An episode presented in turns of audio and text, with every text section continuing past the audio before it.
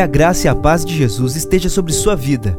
Você ouvirá a partir de agora uma mensagem ministrada no Templo Central da AD Londrina. Que o Senhor fale fortemente ao seu coração e te abençoe de uma forma muito especial. Paz do Senhor, irmãos. Vamos abrir nossas Bíblias em 1 Tessalonicenses, capítulo 4. Primeira epístola de Paulo à igreja de Tessalônica. Capítulo de número 4, nós vamos ler a partir do versículo de número 13. Enquanto você está folheando a sua Bíblia procurando o texto, eu agradeço a Deus pela sua bondade, pela misericórdia de poder nos colocar aqui para contribuir para o reino de Deus através do Espírito Santo a vida do pastor presidente Elias Moraes. Muito obrigado pela confiança, pelo cuidado que os pastores estão tendo comigo e com a minha esposa. Que Deus retribua todo este carinho, pastor, em nome de Jesus. Versículo de número 13, os irmãos encontraram. Diz o texto: Irmãos, não quero que vocês sejam ignorantes a verdade a respeito dos que dormem, para que não fiquem tristes como os demais que não têm esperança. Pois se cremos que Jesus morreu e ressuscitou, assim também Deus, mediante Jesus, trará na companhia dele os que dormem. E pela palavra do Senhor ainda lhes declaramos o seguinte: nós, os vivos, os que ficarmos até a vinda do Senhor, de modo nenhum precederemos os que dormem. Porque o Senhor mesmo, dada a sua palavra de ordem, ouvida a voz do arcanjo, ressoada a trombeta de Deus, descerá dos céus, e os mortos em Cristo ressuscitarão primeiro. Depois nós, os vivos, os que ficarmos, seremos arrebatados juntamente com eles entre nuvens, para o encontro com o Senhor nos ares, e assim estaremos para sempre com o Senhor. Pode tomar o seu respectivo assento.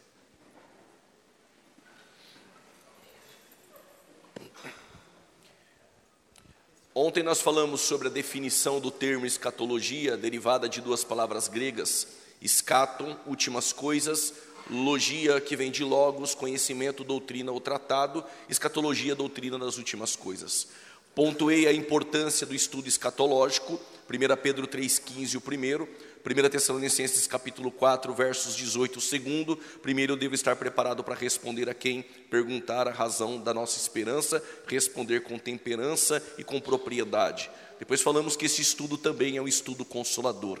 Falamos um pouco sobre o livro do Apocalipse, ainda que de forma bem lacônica, o seu período histórico, quando João vai a Pátimos, mas conseguimos dividir o livro do Apocalipse entendendo que existem algumas escolas de interpretação falei sobre a escola idealista, falei sobre a escola historicista, a escola preterista e, por fim, aquela qual nós acreditamos que é a escola futurista, que olha para o livro do Apocalipse e entende que este livro foi dividido nas coisas que vistes, as que são e as que hão de acontecer. As que vistes, capítulo 1, Cristo glorificado, as que são as sete igrejas da Ásia, capítulo 2 e 3, capítulo 4 e 5, algo atemporal na sala do trono, falamos também sobre isso ontem, capítulo 6 ao 18, o período tribulacional, capítulo 19, a segunda vinda de Cristo na batalha do Armagedon, capítulo 20, Satanás é amarrado, milênio, no final Gog e Magog, juízo final e depois por fim, novos céus e nova terra, nova Jerusalém que desce ataviada. Falamos um pouco sobre para onde irão as almas dos justos e dos ímpios, de Adão até a cruz de Cristo. Nós entendemos que as almas dos justos ficavam em um lugar chamado seio de Abraão, e que após a ressurreição de Cristo, me parece que a logística deste lugar muda, e agora aqueles que morrem em Cristo desde a inauguração da igreja em Pentecostes até o dia do arrebatamento da igreja, estão no estado intermediário em um lugar chamado paraíso. Lugar esse chamado por Paulo de terceiro céu, o paraíso. Em Lucas 23, 43, prometido ao ex-ladrão na cruz: estarás comigo hoje no paraíso. E nós temos Apocalipse capítulo 6, versículo 9 e 10, as almas clamando debaixo do altar, então entendemos que a logística desse lugar, ela veio a mudar. Ficou uma pergunta aqui ontem, feita por mim mesmo. Existe consciência após a morte ou a alma após a morte ela está dormindo? Subscreve a Igreja Católica que eles ficam em um lugar chamado purgatório, lugar este a qual a Bíblia não dá ênfase, não fala nada a respeito disso. Isso é uma invenção de homens, uma doutrina de homens, onde uma alma fica ali com seus pecados sendo expurgado e só sairá de lá mediante obras ou até mesmo pelas indulgências no período da história da Igreja, a qual a ênfase do catolicismo romano era esse. Purgatório não está na Bíblia. Subscreve os adventistas que a alma fica dormindo com base na ideia de não quero, irmãos, que sejais ignorantes acerca dos que dormem. Este dormir é um recurso de linguagem usado dentro da hermenêutica e a Bíblia trabalha com muitos recursos de linguagem. Um deles é o antropomorfismo. Antroposome morfismo vem de morfe, dar a Deus forma humana. Por exemplo, as mãos do Senhor não estão encolhidas para que não possa salvar. Deus tem mãos, Deus tem olhos, Deus tem ouvidos. Nós percebemos que Deus não tem um corpo porque Deus é espírito e importa que os verdadeiros adoradores adorem o Pai em espírito e em verdade. Um outro recurso de linguagem é o antropopatismo, dar a Deus sentimentos humanos, como por exemplo, Deus se arrependeu de ter feito o homem. Mas como compatibilizar isso com o texto Deus não é homem para que minta e nem filho do homem para que se arrependa? Logo, se Deus se arrepende, ele não é Deus. Deus então não se arrepende, mas a expressão usada em hebraico nahan é Deus se lastimou, Deus se entristeceu de ter feito o homem. Esse recurso de linguagem é uma figura de linguagem usada na Bíblia, como por exemplo Gênesis 8. Deus desceu para ver o pecado do homem. Precisava Deus descer? Claro que não. Desde a eternidade, antes de criar o universo, antes de criar o homem, ele já sabia que você estaria aí sentado e me ouvindo com a caneta na mão e alguns até dando glória nessa tarde. Então, esse recurso de linguagem de dormir é uma ideia do corpo. A alma, ela não morre e não está dormindo. Após a morte existe consciência. E nós trabalhamos com o texto de Lucas capítulo 16 ontem, a partir do versículo de número 19, Abraão dizendo para o rico que estava no lugar de tormento, e Abraão, do seio de Abraão, dizia: Lembra-te dos bens que você teve. O próprio rico vai dizer no lugar de tormento: Peça para que alguém vá lá e avise os meus irmãos, cinco irmãos, ou seja, ele sabia que tinha cinco irmãos. E ninguém seria atormentado em um lugar de tormento sem saber o porquê, sem consciência do porquê está sendo atormentado. Mas nós temos alguns textos que podem nos ajudar se existe consciência após a morte. Quando Paulo escreve a igreja de Filipenses, Paulo está na prisão. Quando ele escreve essa carta, dez anos depois de fundar a igreja de Filipenses, ele vai dizer no capítulo de número 1, ali no versículo de número 23, que ele tem o desejo de partir para estar com o Senhor. O próprio texto de Lucas 23, 43 dá ênfase nisso que eu estou dizendo, Hoje mesmo estarás comigo no paraíso. Estaria ele dormindo, Paulo teria o desejo de partir, e aí o contexto começa do versículo 21 até o 23 de Filipenses 1. Esse desejo de partir e estar com o Senhor, ou seja, estar com o Senhor dormindo, não faz sentido. Quando nós lemos Apocalipse capítulo 6, versículo 9 e 10, almas de justos que se converterão no período tribulacional, mortos, degolados, martirizados, as almas clamam debaixo do altar, dizendo: Ó Santo e Dominador, não nos julgará com justiça? Sabem até o porquê tinham sido mortos e sabem até em quem clamar. Então existe consciência após a morte. Essas almas estão no paraíso, sabem o que estão ali fazendo, mas não há tristeza, não há dor, entende que não estão ainda na totalidade do céu e da eternidade. Isso vai ocorrer após o arrebatamento da igreja. Outro texto que você pode também anotar é Mateus capítulo 10, versos de número 28, vou repetir, Mateus capítulo 10, versículo de número 28 e também 2 Coríntios capítulo de número 5, do versículo de número 1 até o versículo de número 8. São porções de versículos e textos que mostram em clara evidência que existe consciência após a morte. Tudo bem até aqui? Um outro ponto que alguns alegam que antecede o arrebatamento é sobre indicativos do arrebatamento. Como nós podemos entender os indicativos do arrebatamento? Existem sinais que antecedem o arrebatamento? Ora, se nós somos pré-tribulacionistas, então nós não defendemos sinais, porque Jesus virá a qualquer momento, e uma ênfase que já ocorria entre os pais da igreja é a ideia da iminência. A iminência trabalha com a ideia de que Jesus vem a qualquer momento. Pode ser que agora você esteja escrevendo e Deus tome a igreja, assim como fez com Enoque. Pode ser no caminho de volta para casa. Pode ser que não dê tempo nem de terminar a minha fala. Isso é iminência. Ora, se você aguarda sinais, então sinais não é uma ênfase do pré-tribulacionismo. Ainda que nós entendemos que fome, que guerra, pestes, pandemia como nós estamos tendo, isso desde quando o mundo é mundo sempre ocorreu depois do pecado. A intensidade aumenta. E nós observamos que a intensidade de guerras, rumores de guerras, está aumentando. Mas isso não é um sinal para o arrebatamento, porque se você está aguardando o sinal, você está negando então a iminência. Nós pré-tribulacionistas entendemos que a iminência é um ponto-chave dentro do pré-tribulacionismo. O pós-tribulacionismo trabalha com sinais.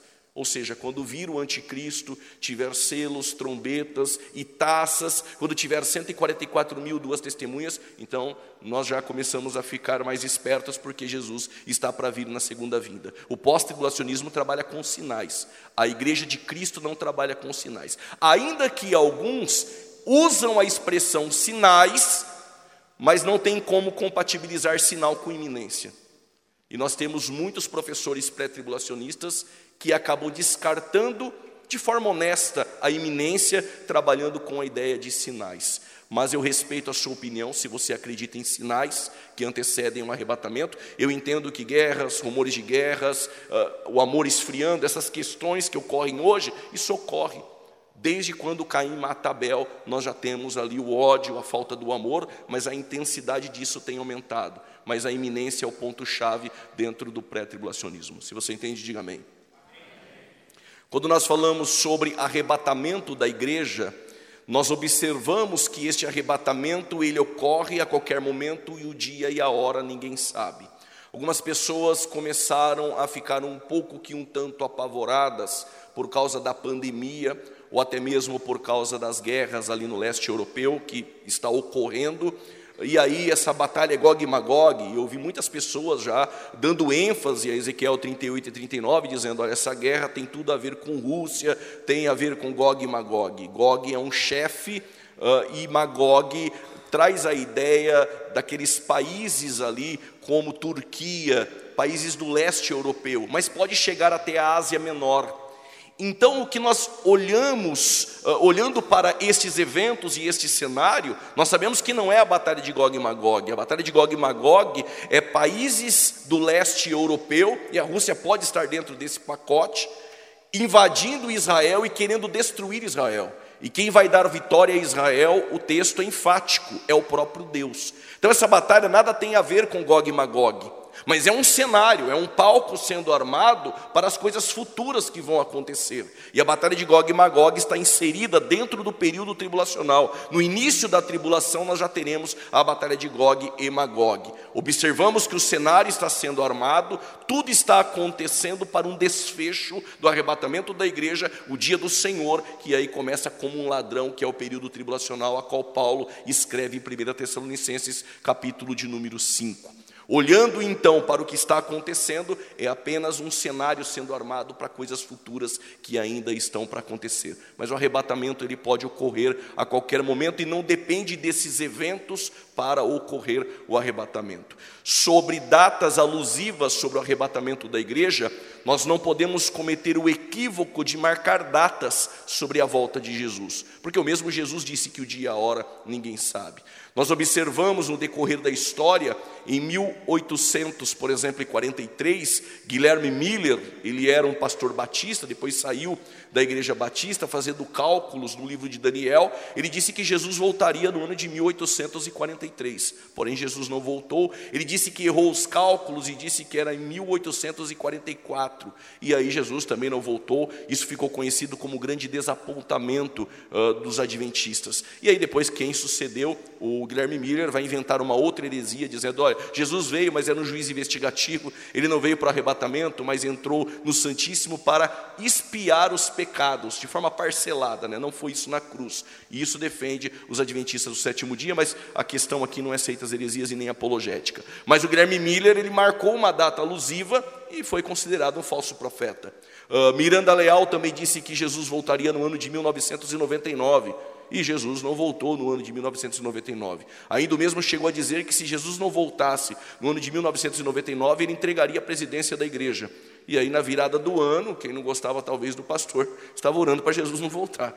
E aí, Jesus não voltou e ele entregou a presidência da igreja. E muitos, no decorrer da história da igreja, marcaram datas alusivas sobre o arrebatamento. A verdade é uma: o dia e a hora ninguém sabe.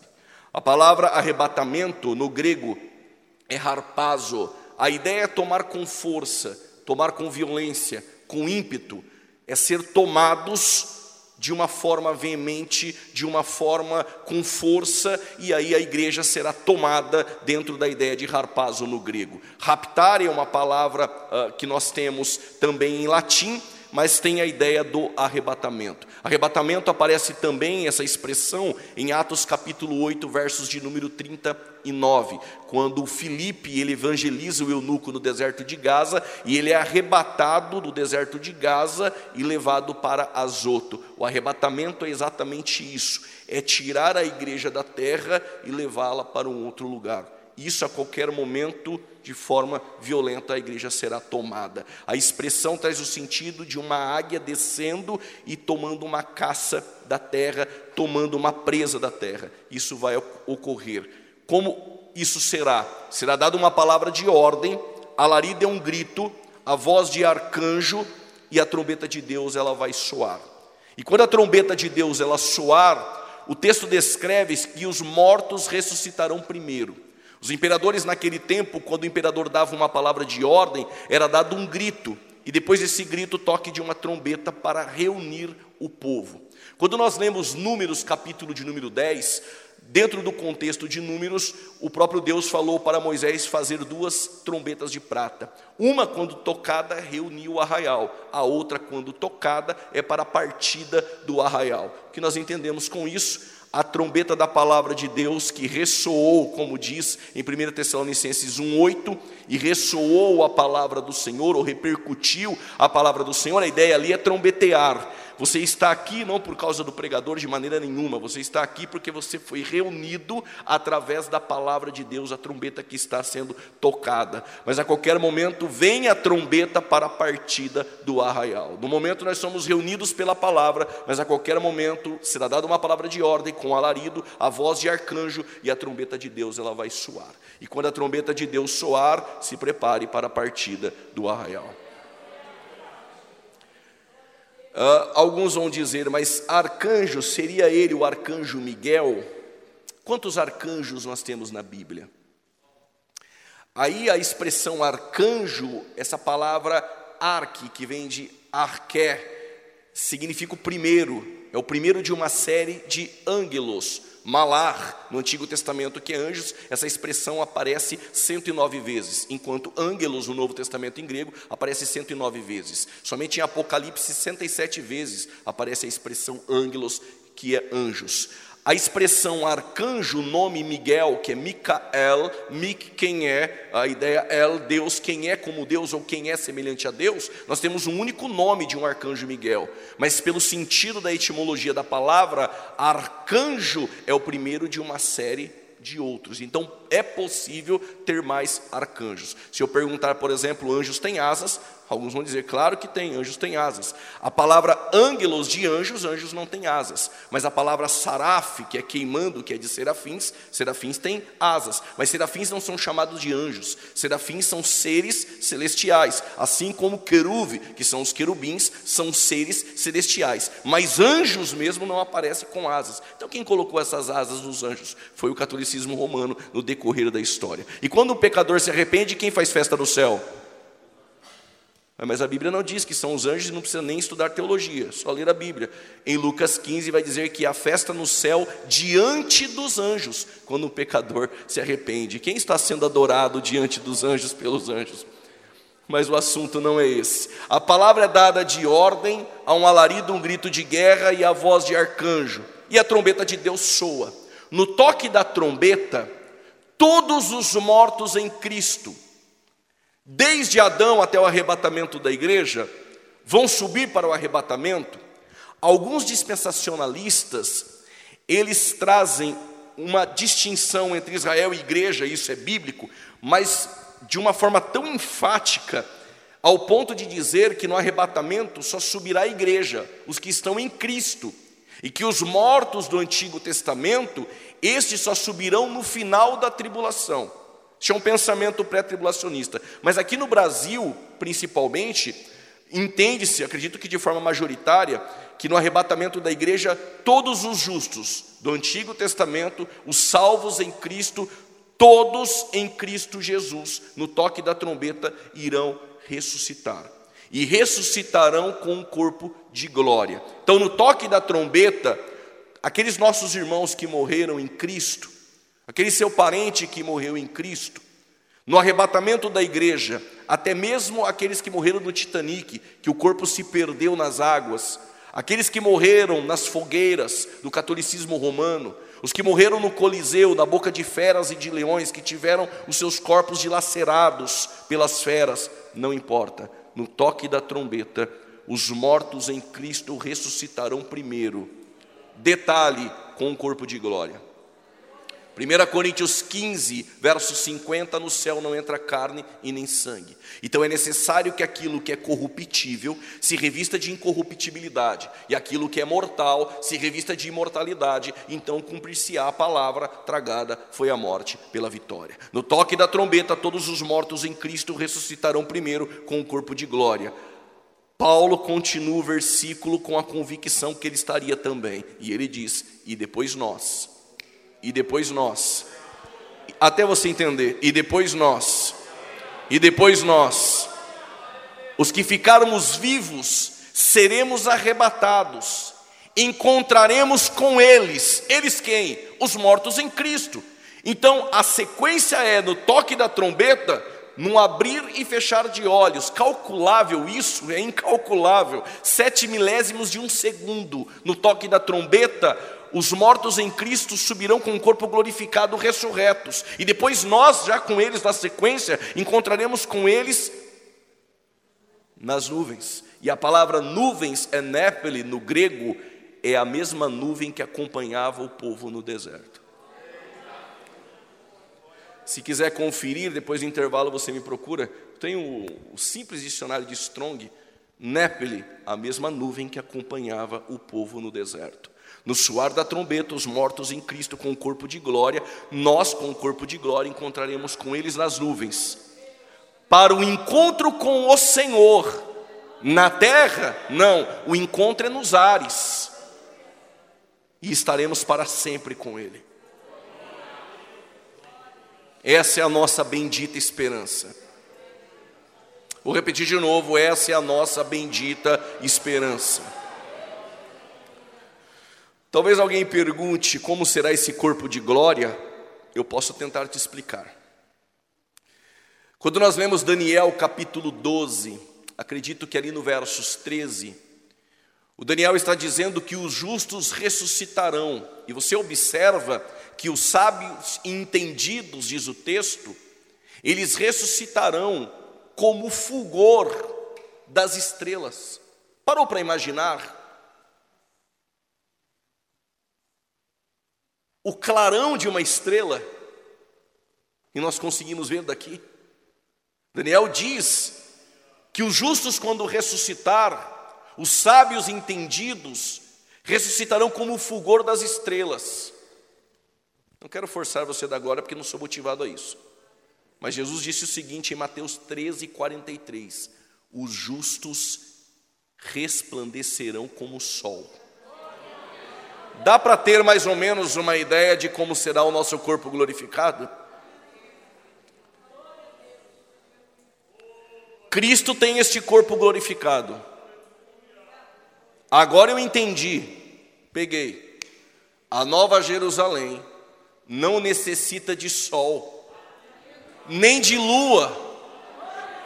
O texto em Apocalipse diz: porque Cristo Jesus é a candeia ele vai iluminar a Nova Jerusalém para todo sempre, com a igreja glorificada na eternidade.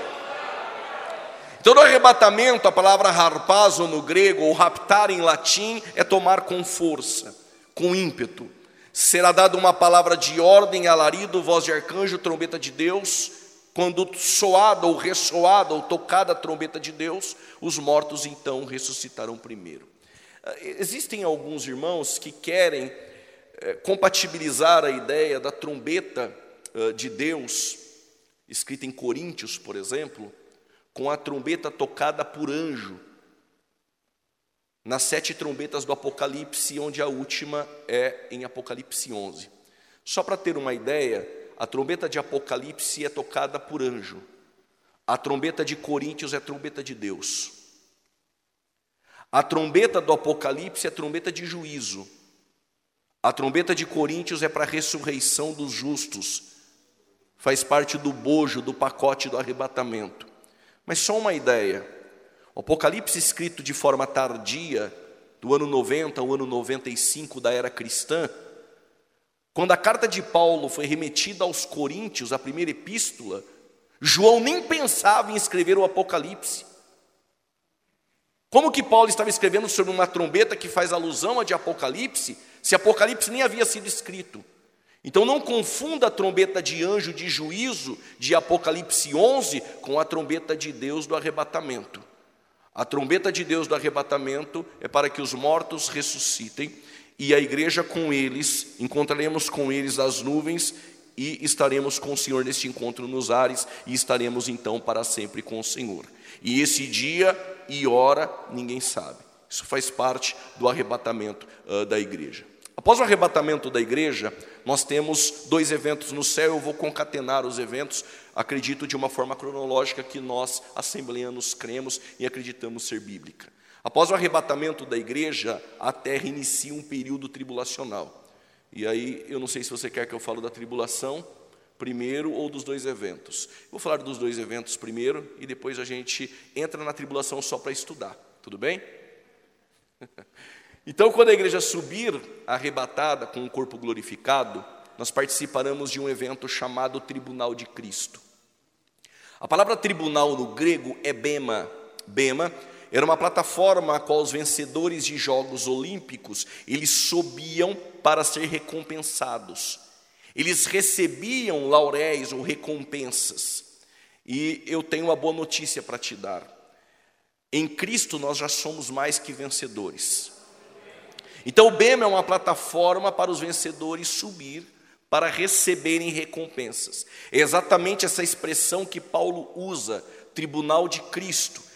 Essa expressão aparece em alguns textos da Bíblia, se a gente for ficar abrindo aqui lendo, eh, não dá tempo. Então eu vou citando os versículos, se for muito rápido, talvez um defeito meu, eh, se for muito rápido, depois você assiste, vai anotando, o que der para você anotar, você anota, chegando em casa você confere.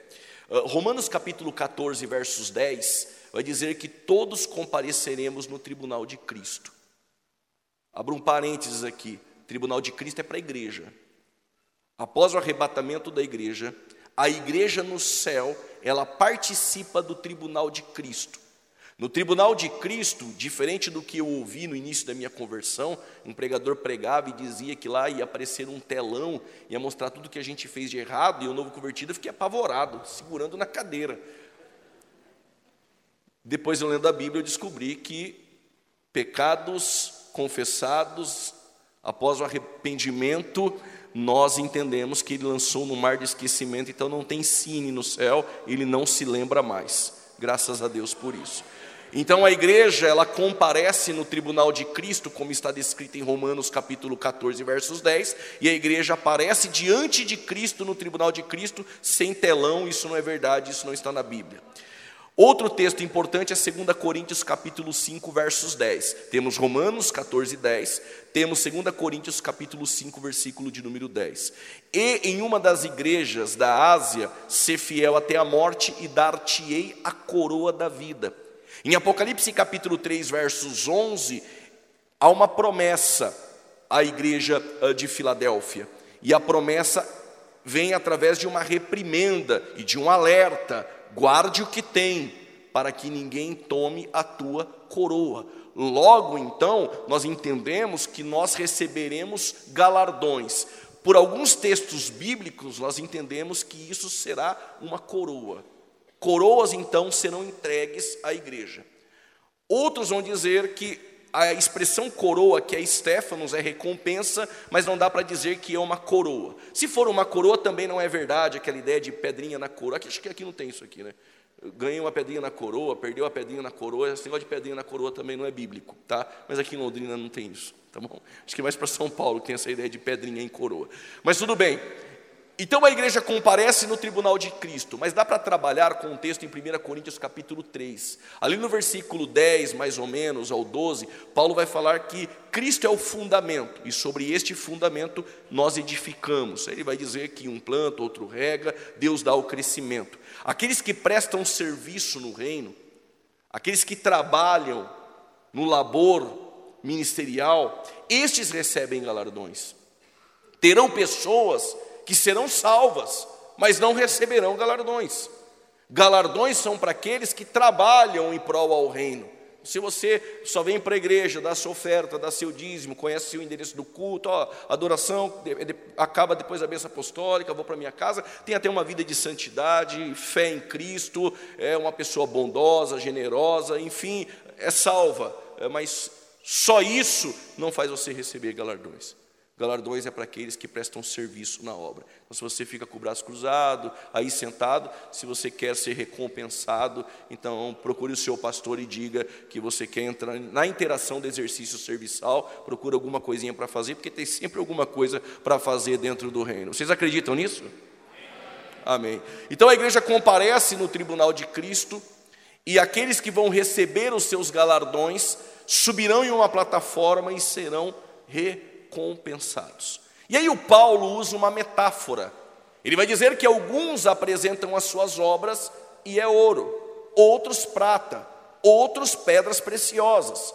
E aí um outro grupo vem trazendo madeira, outro traz a sua obra feno, outro traz a sua obra palha. O que Paulo está fazendo é usando metáforas para que nós possamos entender a ideia de nossas obras diante daquele que irá recompensá-las.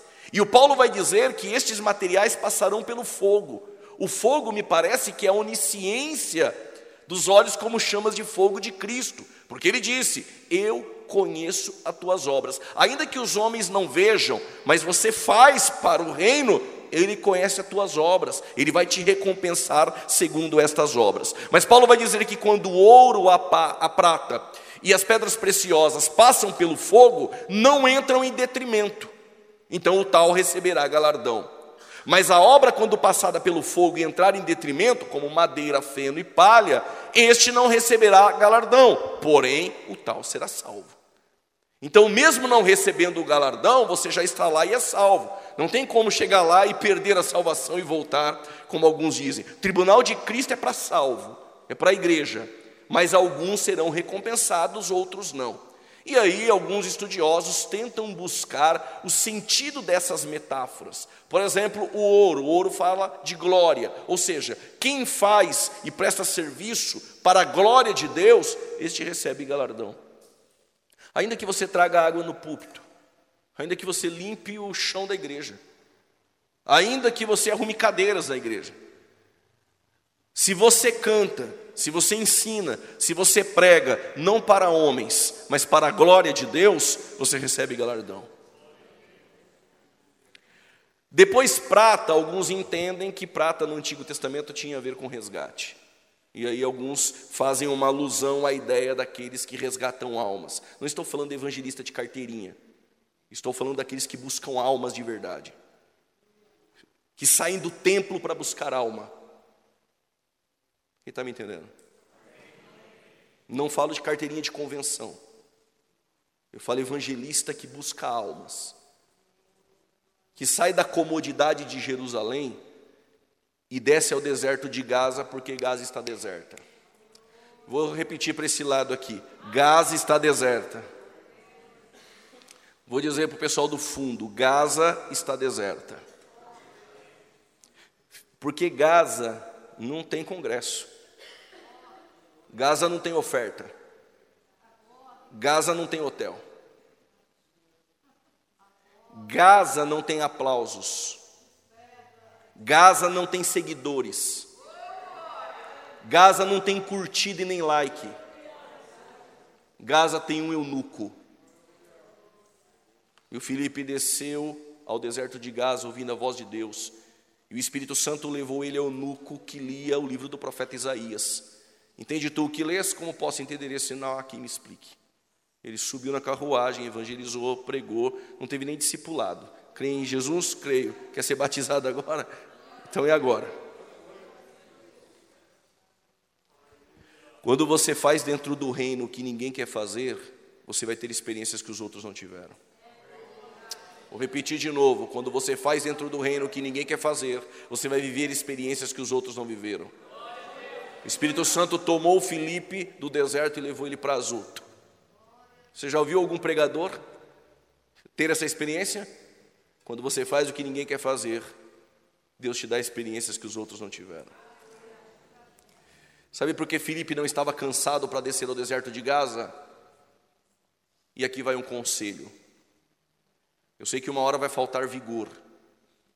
Se Jesus não arrebatar a igreja, uma hora eu vou envelhecer. E vai faltar vigor em mim. Mas o que eu mais escuto são irmãos dizendo que estão cansados na obra.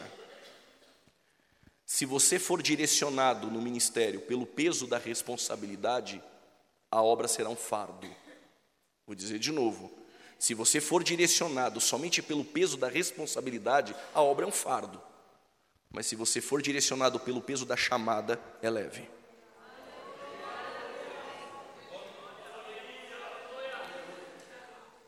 Também cita pedras preciosas. Pedras preciosas há quem diga que é generosidade. Conhece aquela pessoa que não canta, não prega, não aparece, não sai nem na foto. Mas contribui generosamente em tudo na igreja. Tinha uma mulher assim na igreja primitiva chamada Dorcas. Dorcas confeccionava vestido para as irmãs usar no culto. Mas um dia Dorcas ficou enferma. Ninguém foi visitar Dorcas. Dorcas não é famosa. Ninguém foi visitar Dorcas, ela está enferma, Dorcas morre.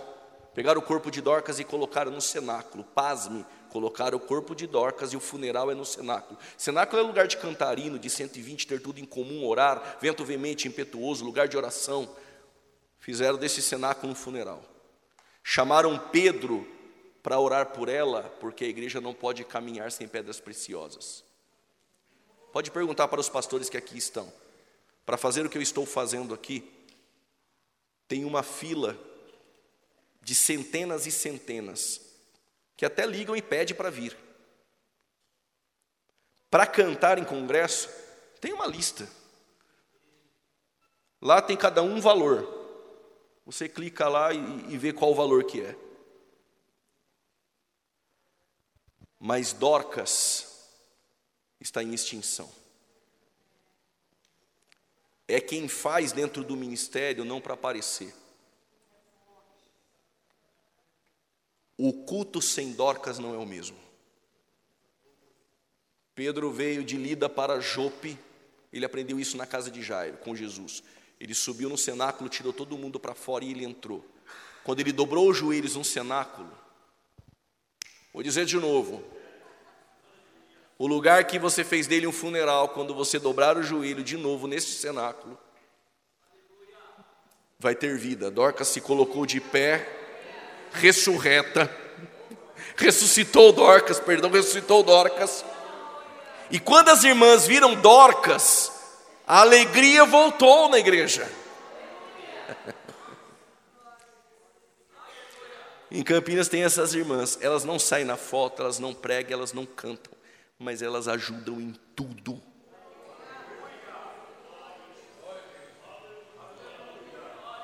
Que Deus ressuscite Dorcas em nosso meio. Agora vai parar um pouco, glória a Deus, tá bom? Prata, pedras preciosas e ouro, quando passa pelo fogo, não entra em detrimento, estes vão receber galardão.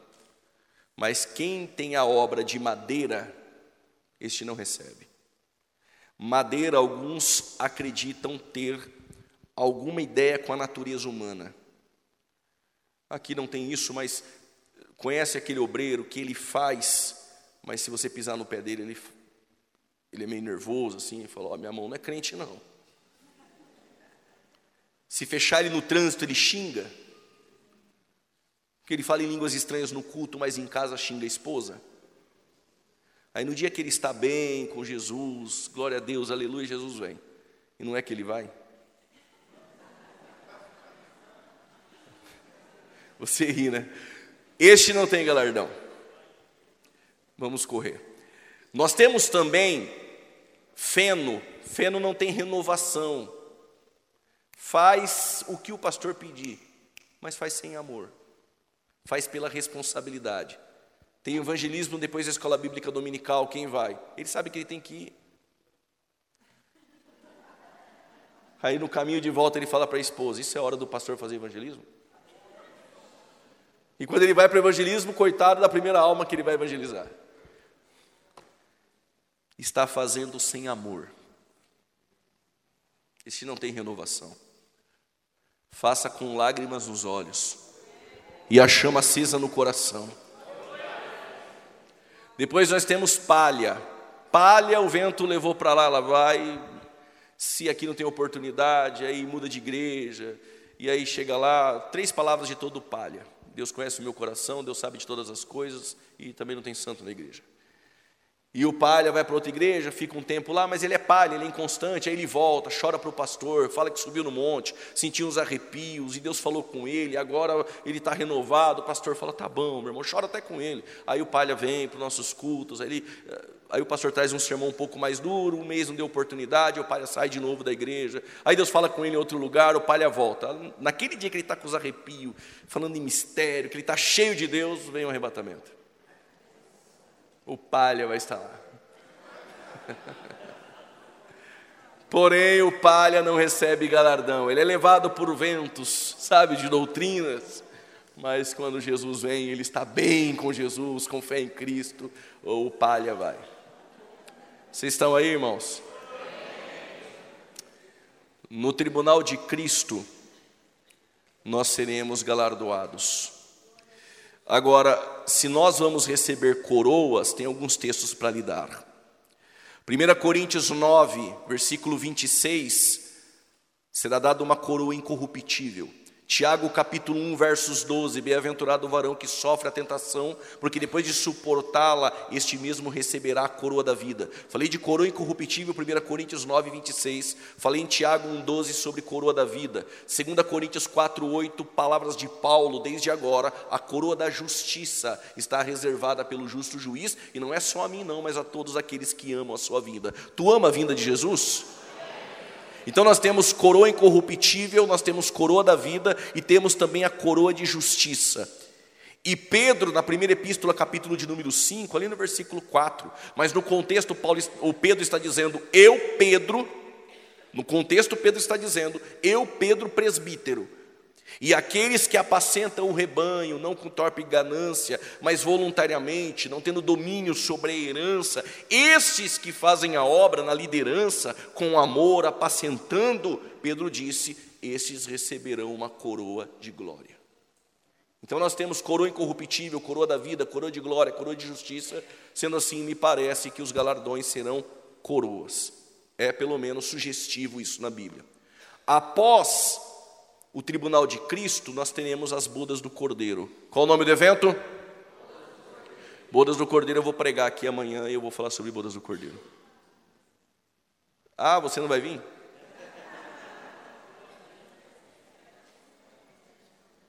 Então você vem amanhã cedo que a mensagem é sobre isso. Na terra há um período tribulacional. Qual o propósito da tribulação? A tribulação ela tem um propósito de, primeiro, preparar Israel para encontrar com Deus. Isso é muito importante. Preparar Israel para encontrar com Deus. A tribulação ela vai fazer com que Israel seja encurralado lá no vale de Meguido para assim clamar ao Senhor. A tribulação também tem um outro propósito, que é punir os ímpios que não se marcar com a marca da besta, desestabilizar o governo do anticristo e aí nós temos alguns personagens dentro do livro do Apocalipse. Dentro da tribulação, nós entendemos ser um período de sete anos, com base nas 70 semanas de Daniel. A última semana que falta são semanas de anos. A palavra hebraica shavua identifica que são semanas de anos. 69 semanas já se cumpriram. Observe que no versículo 24 de Daniel 9, começa da seguinte maneira: 70 semanas estão determinadas sobre o teu povo e sobre a tua santa cidade. E aí há seis objetivos das 70 semanas de Daniel, no versículo ainda 24 para o 25. Aí o texto vai dizer sete semanas e mais 62 semanas, desde a ordem para restaurar Jerusalém até o dia em que o príncipe seja tirado. E aí nós entendemos que as 70 semanas de Daniel começam a ser contadas em Neemias capítulo de número 2, versículo de número 1. Ou seja, no ano 445. Mas em Neemias 2:1 está falando do vigésimo ano do reinado de Artaxerxes. Ou seja, no vigésimo ano do reinado de Artaxerxes foi a saída da ordem para restaurar Jerusalém. Então eu preciso entender qual é a data que ele começou a reinar. E descobrindo essa data no cânone de Ptolomeu, no Wikipédia, mostra todas as datas que os reis persas eles reinaram. E o ano 445 é o ano desde a saída da ordem para restaurar Jerusalém. E você faz a conta de 69 semanas de anos vezes 7. E aí nós vamos ter no ano 38, mais ou menos, da era cristã. Mas levando em base o calendário judaico, ele é lunar e não solar, você observa que, somando isso em dias, vai chegar no ano 32 ou no ano 33. A profecia é exata, quando o príncipe, o Messias, é tirado. E quando o Messias é tirado ou cortado, é na sua crucificação. Falta então a septuagésima semana, que vai se levantar o povo do príncipe que há de vir. Isso não se cumpriu no ano 70, porque este príncipe que há de vir, que é o anticristo, fará aliança com muitos, com Israel, por uma semana. Sete anos de tribulação. E eu entendo ser sete anos de tribulação, porque as duas testemunhas em Jerusalém vão profetizar por 42 meses, três anos e meio. A mulher vestida de sol que pisa sobre a lua, que foge para o deserto, sendo perseguida pela antiga serpente o dragão, vai fugir por três anos e meio, 1260 dias. Então, três anos e meio identifica que é metade de sete. Então o anticristo vai fazer uma aliança com Israel no início da tribulação. O anticristo ele aparece dentro do período tribulacional como cavalo branco, quando abre os selos de Apocalipse 6, aquele cavalo branco com um arco, ele é o anticristo. Ele não pode ser Cristo como alguns alegam, porque Cristo é quem abre os selos. E Cristo, que vem montado em um cavalo branco, ele não trabalha com arco, ele trabalha com a espada aguda de dois fios. Este então, ele é branco, porque ele é um falso pacifista. Ele vai trazer uma falsa paz mundial, estabelecer um poder econômico e político. Este cavalo branco, então, é o anticristo, no primeiro selo dos sete selos. Mas ele aparece também como uma besta que sobe do mar. E o mar não são águas, mar são povos. Apocalipse 17, versos 15, identifica-se para João que as águas que vistes, João, são povos. A besta é o poder que emerge do meio dos povos. A besta que sobe do mar é o anticristo. A besta que sobe do mar aparece em Apocalipse 13. A besta que sobe da terra é o falso profeta. Quem será o anticristo? Bom, se você fizer escatologia naquela região ali do leste europeu, for ao Irã ali, se você fizer escatologia lá, eles vão dizer: o anticristo vem da tribo de Dan, judeu. Mas se você fizer escatologia nos Estados Unidos, o anticristo é russo. Se você fizer escatologia no Brasil, ele é argentino. Se você fizer na Argentina, ele é brasileiro. Os mais antigos professores que eu tive e que admiro muito, que me direcionaram também a estudar escatologia, alguns deles identificavam o anticristo sendo judeu, porque nos 144 mil, que são 12 mil de cada tribo dentro do período tribulacional, comprados com preço de sangue, então são 144 mil judeus remanescentes, 12 mil de cada tribo, comprados com preços de sangue, não se converteram dentro do período tribulacional, e não se contaminaram com as mulheres, não se inclinaram à prostituição. Estes 144 mil, quando você lê as tribos, não aparece a tribo de Dan, e quando Jacó vai abençoar os sírios, ele diz que Dan seria como uma víbora, uma serpente. Alguns então falam: olha, Dan é antiga serpente, tem alguma coisa a ver, talvez a tribo de Dan, por não estar entre os 144 mil, então o anticristo vai ser da tribo de Dan. Isso foi muito ensinado por muitos anos dentro da escatologia aqui no Brasil, dizendo que ele é judeu, porque ele vai enganar a muitos, então ele tem que ser judeu. Na verdade, me parece que ele surge dos dez chifres que aparecem em Daniel capítulo 7, quando Daniel vê quatro animais. O primeiro animal que ele vê é o leão, é a Babilônia, depois ele vê um urso, que são os medopersas, ele vê um leopardo com asas, que é a velocidade com que Alexandre o Grande conquistou o mundo, mas o quarto animal é terrível, ele não consegue identificá-lo. E deste animal há dez chifres, que tem uma alusão aos dez dedos da estátua, de Daniel capítulo de número 2. São blocos de nações, se levanta três chifres e um chifre pequeno, este era Antíoco Epifânio e uma profecia de dupla referência apontando para o anticristo. Logo nós entendemos que o anticristo ele pode surgir do antigo império romano revivido. Existe agora uma escatologia dizendo que ele tem que ser muçulmano, e eu pude abordar, não tenho tempo para isso, abordar os pontos que fazem este se inclinar à ideia dele ser muçulmano, não me parece muito viável apostar nisso. O que nos parece é que o anticristo surge então do antigo império romano revivido, e quando ele surge, ele é a besta que sobe do mar e ele faz uma aliança com Israel, e essa aliança ela vai ser quebrada. Mas antes da quebra da aliança, nós temos no início da tribulação sete selos. Então, a tribulação tem seus propósitos e a tribulação é identificada pelos profetas veterotestamentários como algo concernente a Israel. Jeremias capítulo 30, verso 7, a angústia de Jacó. Sofonias capítulo 1, versículo 15 e 16, o dia do Senhor. Quando nós lemos, por exemplo, Amós capítulo 5, versículo 18, 19 e 20, quando nós lemos o texto de Daniel capítulo 12, versos 1, fala deste dia do Senhor, mas uma alusão concernente a Israel e nada tem a ver com a igreja. A igreja vai ser anunciada em Cesareia de Filipe por Jesus. Então, o período tribulacional é um período que ocorre na terra, a igreja não estará, e é um período a qual os profetas do período veterotestamentário já apontavam esse dia de angústia para a nação de Israel. Israel entra dentro do período tribulacional, e o primeiro selo, quando é aberto, é um cavalo branco, este é o anticristo. Algumas seitas vão dizer por aí que este cavalo branco, ele é o evangelho. Aí alguns de método de interpretação idealista vão dizer que este cavalo branco, ele é Cristo. Os preteristas também afirmam que este cavalo branco é Cristo e Cristo já veio, mas nós entendemos que este cavalo branco com arco é o anticristo. O cavalo que vem depois é um cavalo vermelho trazendo guerra, os países que não se submeterem ao governo do anticristo serão guerreados. Nós temos um cavalo preto trazendo fome sobre a terra, e nós temos também um cavalo amarelo trazendo pandemias, pestes, doenças e morte. O quinto selo, quando é aberto, almas estão clamando debaixo do altar. Logo, se almas estão clamando debaixo do altar, haverá salvação dentro do período tribulacional? Sim, mas que conversa é essa que o Espírito Santo sai da terra? O Espírito Santo, em sua natureza, é Deus. Isso é um erro teológico, tirar Deus da terra. Deus preenche céus e terra.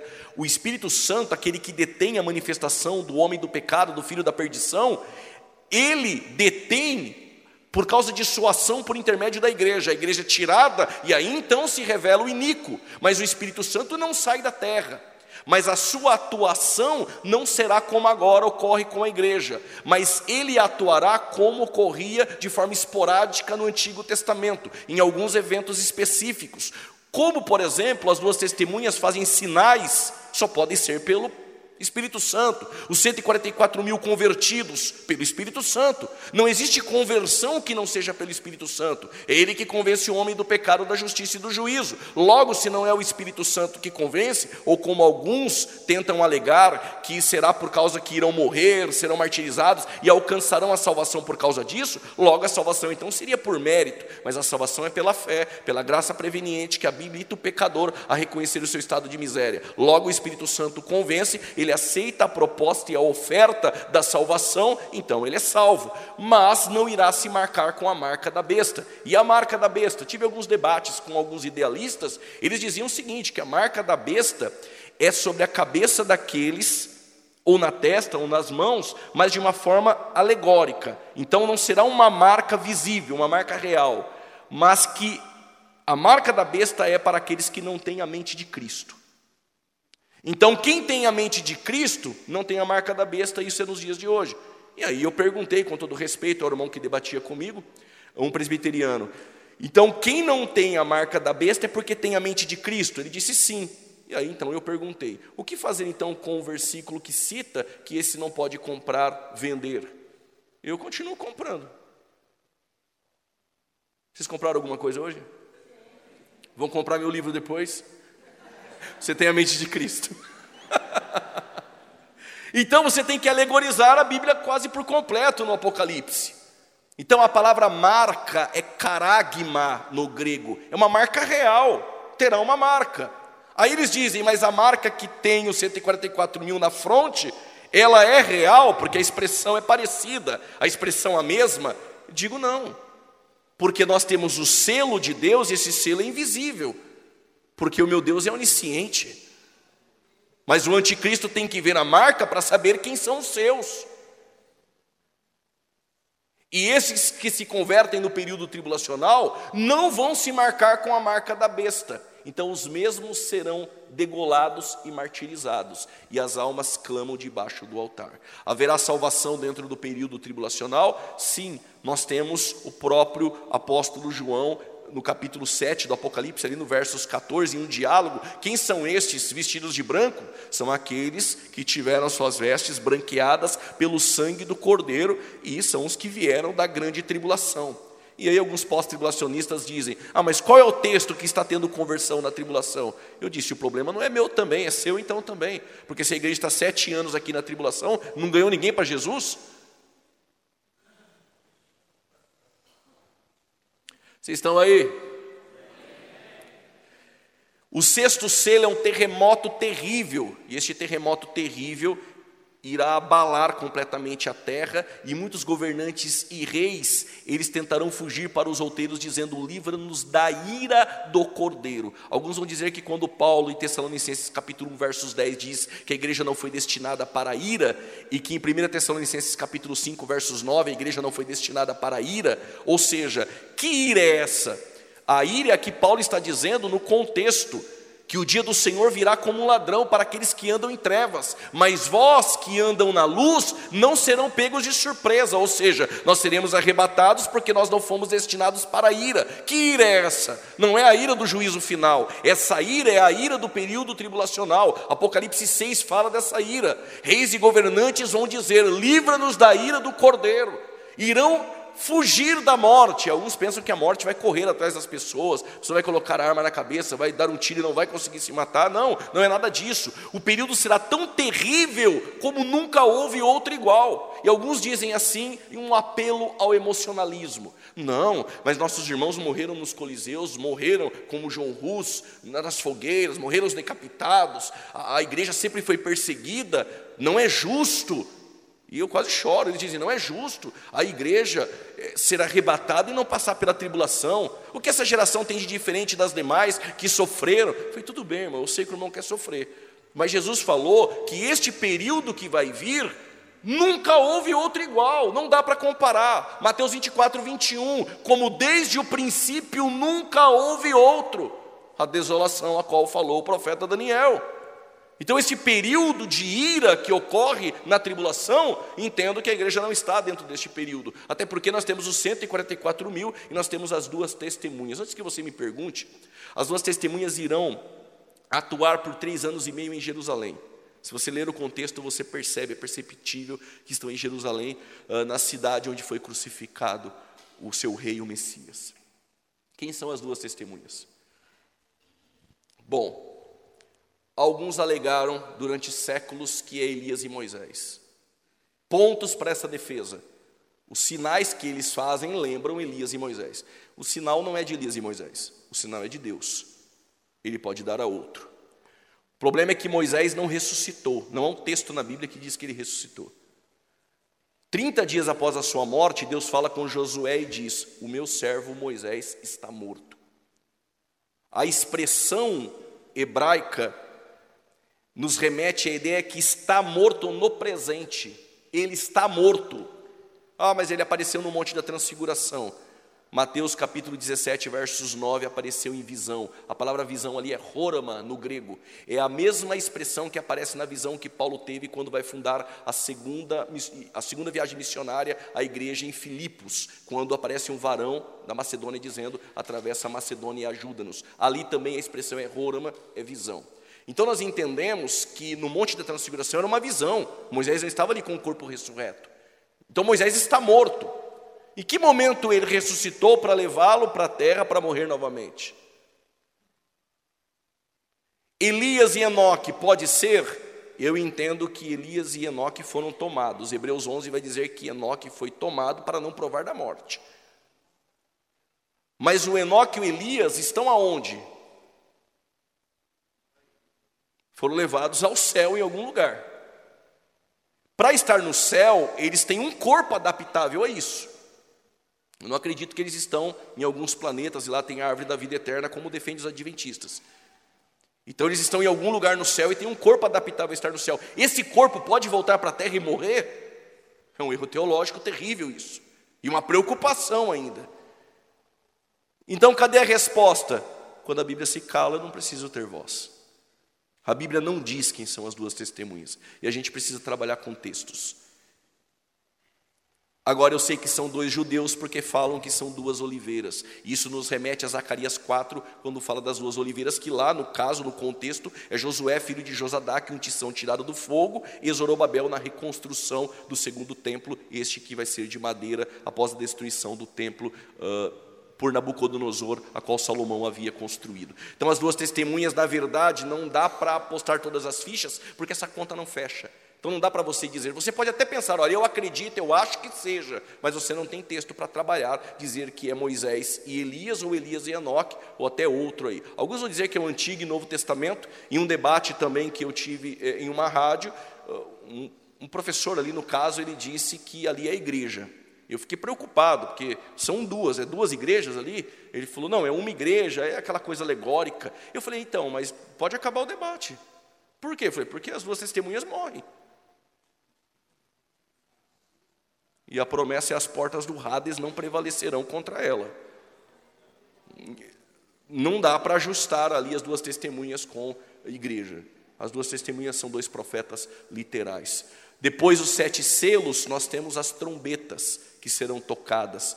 A primeira trombeta, quando ela é tocada, percebe que irá afetar ah, o vegetal da, da terra, um terço do que é verde da humanidade. A segunda trombeta vai afetar os rios, os lagos, serão contaminados. A terceira trombeta, quando for tocada, as águas serão contaminadas e não tem Moisés para tocar nas águas, como fez em Mara. A água já não será potável, será um problema terrível na terra. A quarta trombeta é um abalo sísmico, onde haverá trevas por alguns dias, como aconteceu no Egito.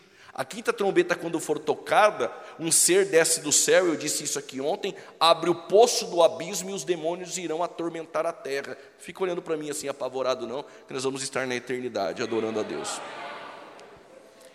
Depois nós temos a, a, sexta trombeta tocada, aparece alguns demônios ali perto do Eufrates. A sétima trombeta, quando for tocada, aparece sete anjos com sete taças. Terminamos os três anos e meio de tribulação.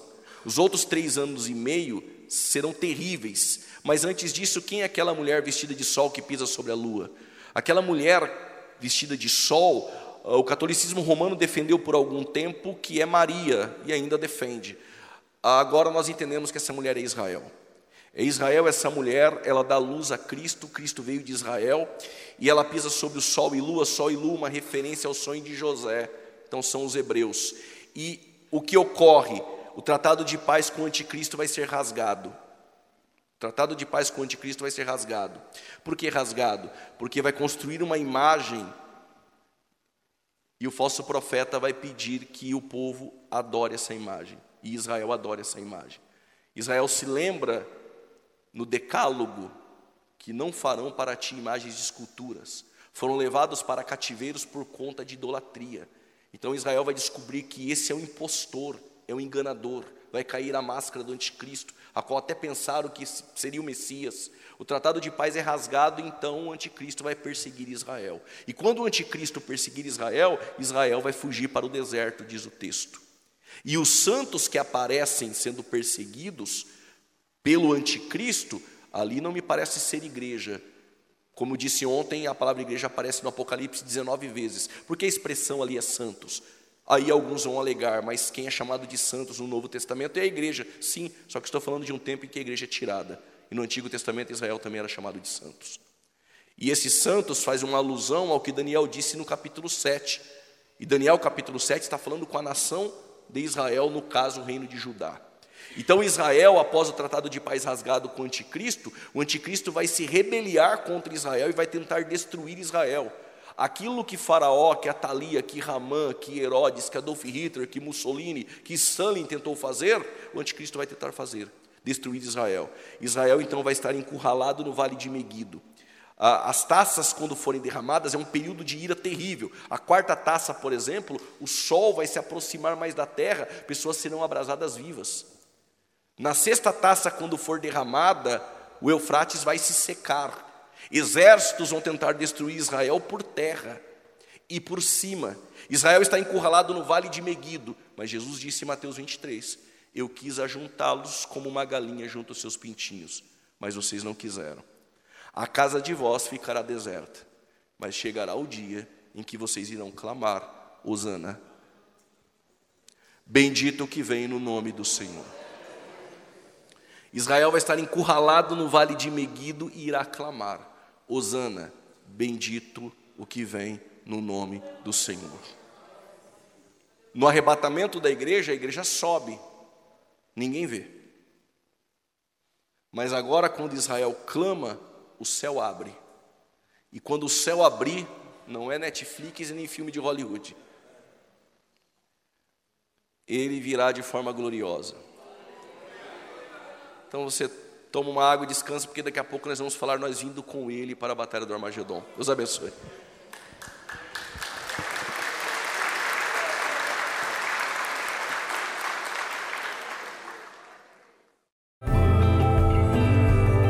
Essa foi uma mensagem ministrada no Templo Central da AD Londrina. Acesse nossas redes sociais no Facebook, Instagram e YouTube e fique por dentro de tudo o que está acontecendo.